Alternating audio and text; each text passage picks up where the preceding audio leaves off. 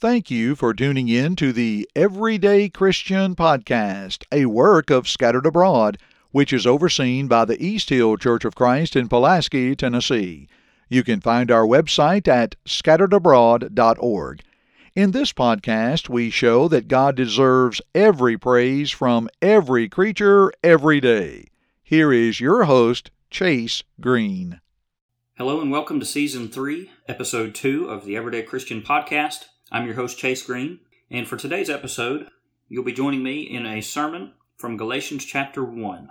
The title of this sermon is Another Gospel, and in this passage in Galatians chapter 1, verses 6 and following, we find out that there is not another gospel. In fact, there's only one, the gospel of Christ. I hope that you enjoy listening to this sermon.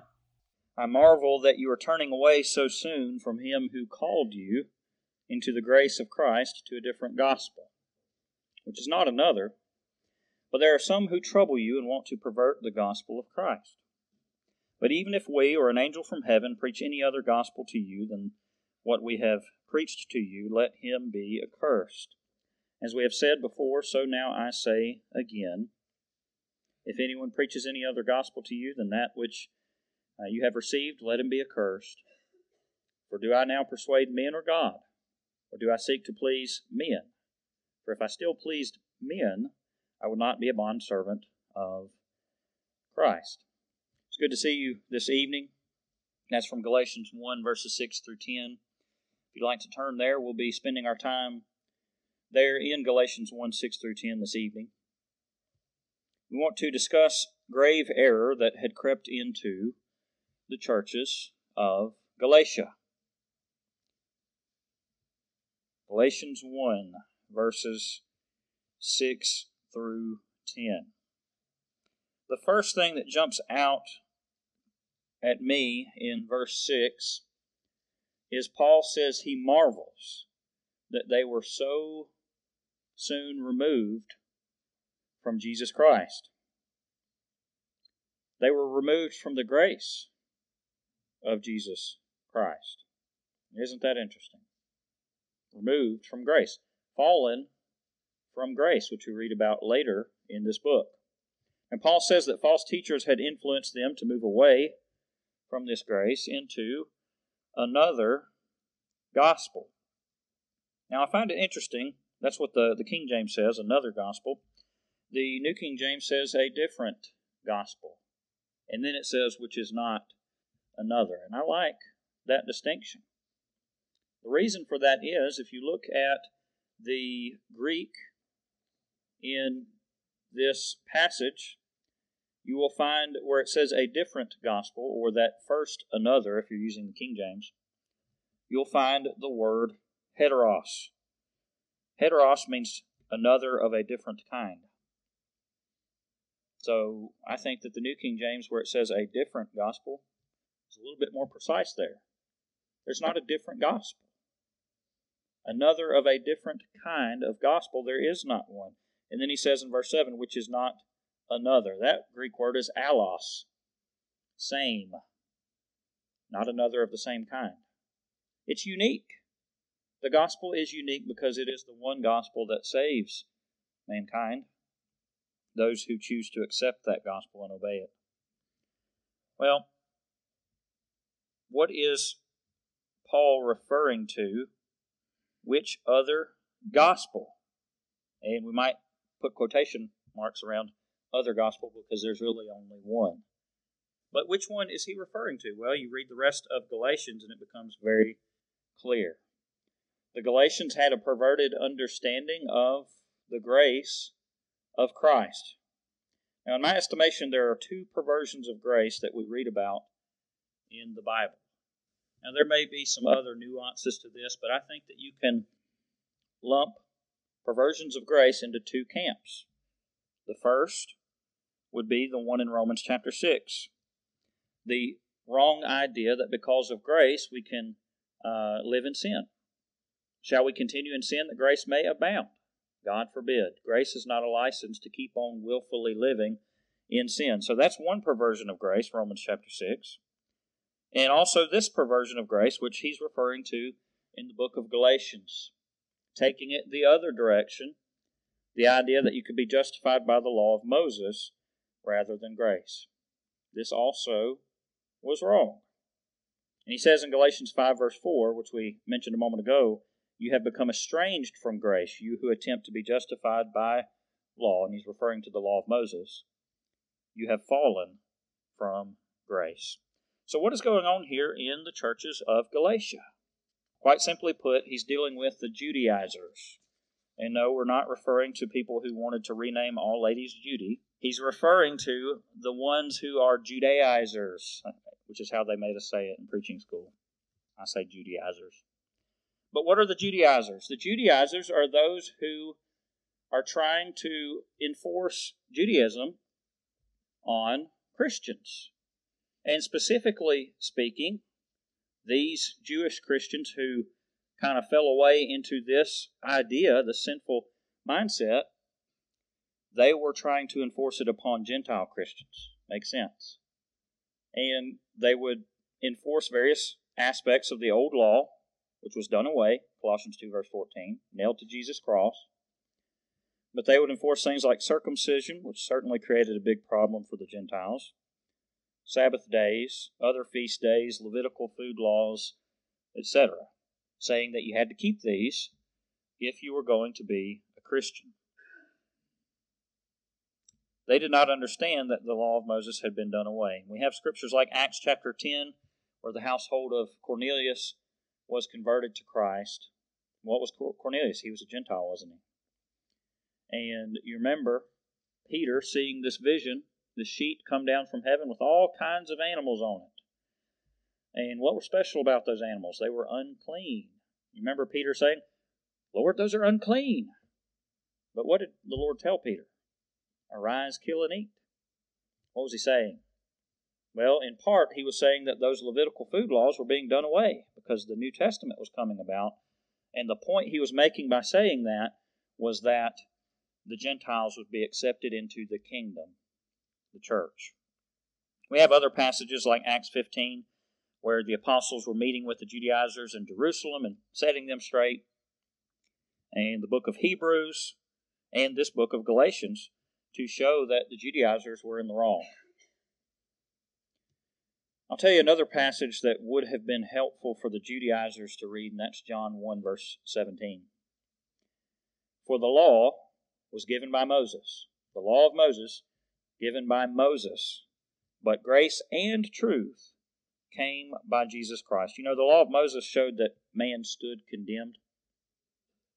The law of Moses pointed out the seriousness of sin. Every time you sin, you have to take your best lamb or your best goat or what have you, and what do you have to do? You have to kill that lamb, make an offering, and you see the blood of that lamb, and it's pointing forward to the blood of the capital L lamb that we read about in John chapter 1. Shows you how serious sin is. And it shows you that you cannot be saved under the law of Moses in the sense that were there people who lived under that law that ended up being saved? Well, yes. But that law of Moses itself was not the saving power. It's the law of Christ because Christ came, fulfilled that law, and brought about the new law. And because of that, we can be saved. Well, the law was given by Moses, but grace and truth came by Jesus Christ. You can see uh, 2 Corinthians chapter 3 as well, and this fills us in on, on these facts about the old law versus the new law also. The law of Christ is what brought us grace, salvation, although you can find grace in the old law. Genesis 6, verse 8. Noah found grace in the eyes of the Lord. But if the new law had not come, then there would be no opportunity for the ultimate fulfillment of grace. And also the ultimate fulfillment of truth incarnate. The Word became flesh and dwelt among us. John 1, verse 14. Jesus Christ, the ultimate fulfillment of truth in the flesh. So grace and truth then came by Jesus Christ. These Judaizers needed to understand that by going back to the law of Moses, they were going back to condemnation. The book of Hebrews, which was also written with those Judaizers in mind, says that, that the new law is a better covenant. And it pointed to our high priest, Jesus Christ, who is better than those old Levitical high priests. And thus, the Judaizers were fallen from grace. Well, as you can imagine, Paul is marveled at this. He can't believe that these individuals are taking the true gospel of Christ, the one gospel of Christ, and perverting it so that they're going back to the old law, which was defunct. It was done away by Christ. Verse 7 There's not another, but there are some who trouble you and want to pervert the gospel of Christ. We talked about heteros and allos again. Different gospel, another. There is not a gospel of a different kind because there's only one gospel. Paul says, I marvel that you are so soon removed from him that called you into the grace of Christ unto another of a different kind of gospel, which is not another of the same kind. These Judaizers and, and the ones that they were influencing then were following a different gospel. In fact, there was not a, a different true gospel. Thus, this was a perversion of the gospel. Galatians 5, verse 4 again, whosoever of you are justified by the law, you're fallen from grace. Can the true gospel of Christ be perverted and still remain the true gospel of Christ? The true gospel of Christ remains the true gospel of Christ, but if you take it and start perverting it, what do you have? You have something different. It's become adulterated, and it's no longer the gospel. Well, thus we need to remember that when we preach the gospel, when we teach the gospel. Can you think of any examples of a perverted gospel? I can think of one that I'll mention in a moment, but there are many that are taking the pure truth of God and they're twisting it just a little bit here and just a little bit there, and it's becoming perverted. Let's look at verses 8 and 9. But even if we or an angel from heaven, that would be the apostles or an angel from heaven, preach any other gospel to you than that which we have preached to you, let him be accursed. As we have said before, he's repeating this for sake of emphasis. So now I say again, if anyone preaches any other gospel to you than that than what you have received, let him be accursed. What does that say about one false gospel that we'll mention now? The one started by Joseph Smith. What did Joseph Smith say? Joseph Smith said that an angel from heaven showed me this. An angel from heaven gave me another testament of Jesus Christ. Do you know what I'm referring to? I'm sure you do. Another testament of Jesus Christ, the Book of Mormon, as Joseph Smith stated. And even if that were the case, and I do not believe that that actually happened, but even if it did, what would this tell us? It would tell us that that angel who supposedly came would be cursed, anathema of God, for having done so. Because the Book of Mormon differs with the New Testament. It is an addition to the New Testament, and it is accepted as inspired, but we know that it is not. Well, let's look at verse 10. For do I now persuade men or God? Or do I seek to please men? For if I still pleased men, I would not be a bondservant of Christ. What is Paul saying about him being a bondservant of Christ? You remember in Romans chapter 6, which we quoted verse 1 from a moment ago, shall we continue in sin that grace may abound? God forbid. Remember what else he says in that passage? Let not sin reign in your mortal body. We are to become the servants of righteousness rather than the servants of sin. You know what the word servant there is what what the Greek meaning of that is? Slave. Or as he says here, bondservant.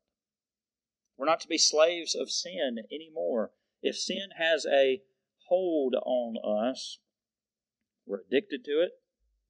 Maybe not quite addicted per se, but we sure like it. We're the slaves of sin. We're not to be slaves to it anymore. We're to be the slaves of Jesus Christ. and account it a joy to be such. Well, he says, I am a bondservant of Christ. But notice the contrast here. He would not be a bondservant of Christ if he what? If he sought to be pleasing to men rather than God. And we need to know that. We need to know that it's about pleasing God rather than men, and that would certainly apply to the gospel that we preach. We preach the truth because that's what God would have us to, to preach rather than what men want us to preach. Do I, do I now persuade men or God, or do I seek to please men? For if I still pleased men, I would not be a bondservant of Christ. Although there are not very many Judaizers around today, although really, in essence, there are a few. You look around and, and there are some who are actually teaching that Christians, Jew or Gentile, doesn't matter. They say Christians must keep those Old Testament um, items such as circumcision and Levitical food laws and and uh, the holy days and things of that nature. There are a few who still teach that today, but they're pretty rare. But there's not very many of them left today, but there are many other false gospels that we have to deal with. And uh, Joseph Smith's false gospel is just one example. We could look at many. We could look at those who are perverting God's simple plan salvation. The fact that Jesus Christ came, because sin entered into the world, we needed the remedy of sin. And the remedy for sin is Jesus Christ. And because he came and he did not sin, and he, he lived perfectly, he did everything God the Father had for him to do. He gave us the perfect example. He died for us. He rose again on the third day. Because he did all that, we have hope. We have opportunity to be saved. In a nutshell, that's the gospel. 1 Corinthians 15, verses 1 and following. Paul says that's the gospel. He declared unto them the gospel of Jesus Christ, what? That he died, he was buried, he rose again. The gospel. Well, we have to preach that true gospel and we have to uh, obey his gospel. 1 Thessalonians 1, verse 8 Jesus will return in flaming fire, taking vengeance on those who do not obey the gospel. We've got to preach that. Well, a perversion of the gospel then would try to get those who listen to it to not obey the gospel. And that's sadly exactly what is taking place in, in many pulpits across the land.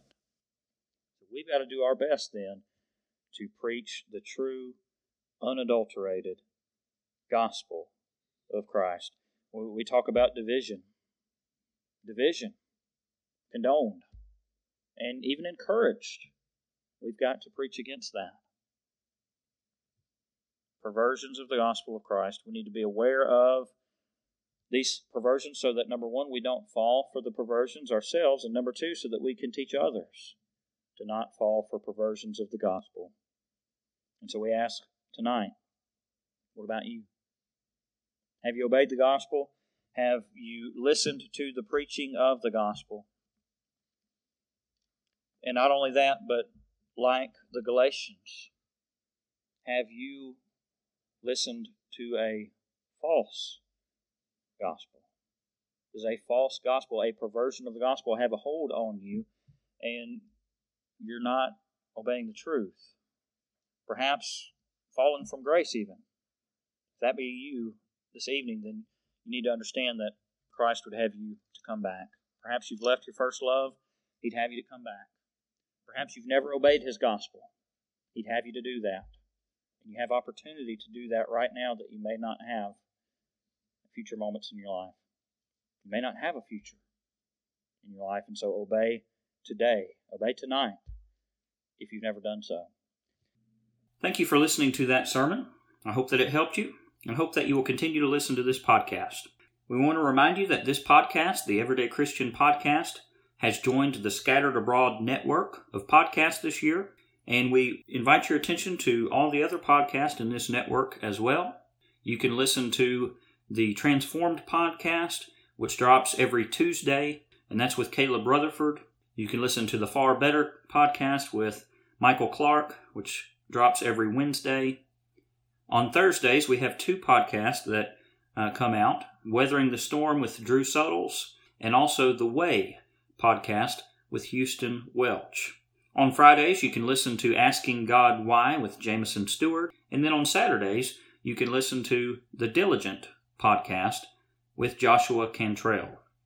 Also, don't forget about our combined podcast, the Scattered Abroad podcast, that drops on Sundays. Please like us on Facebook.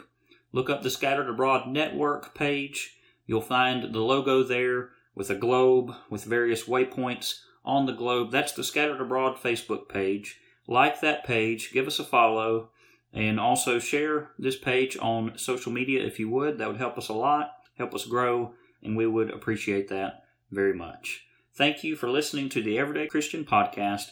We look forward to you listening again next week. Thank you for listening to this podcast from the Scattered Abroad Network.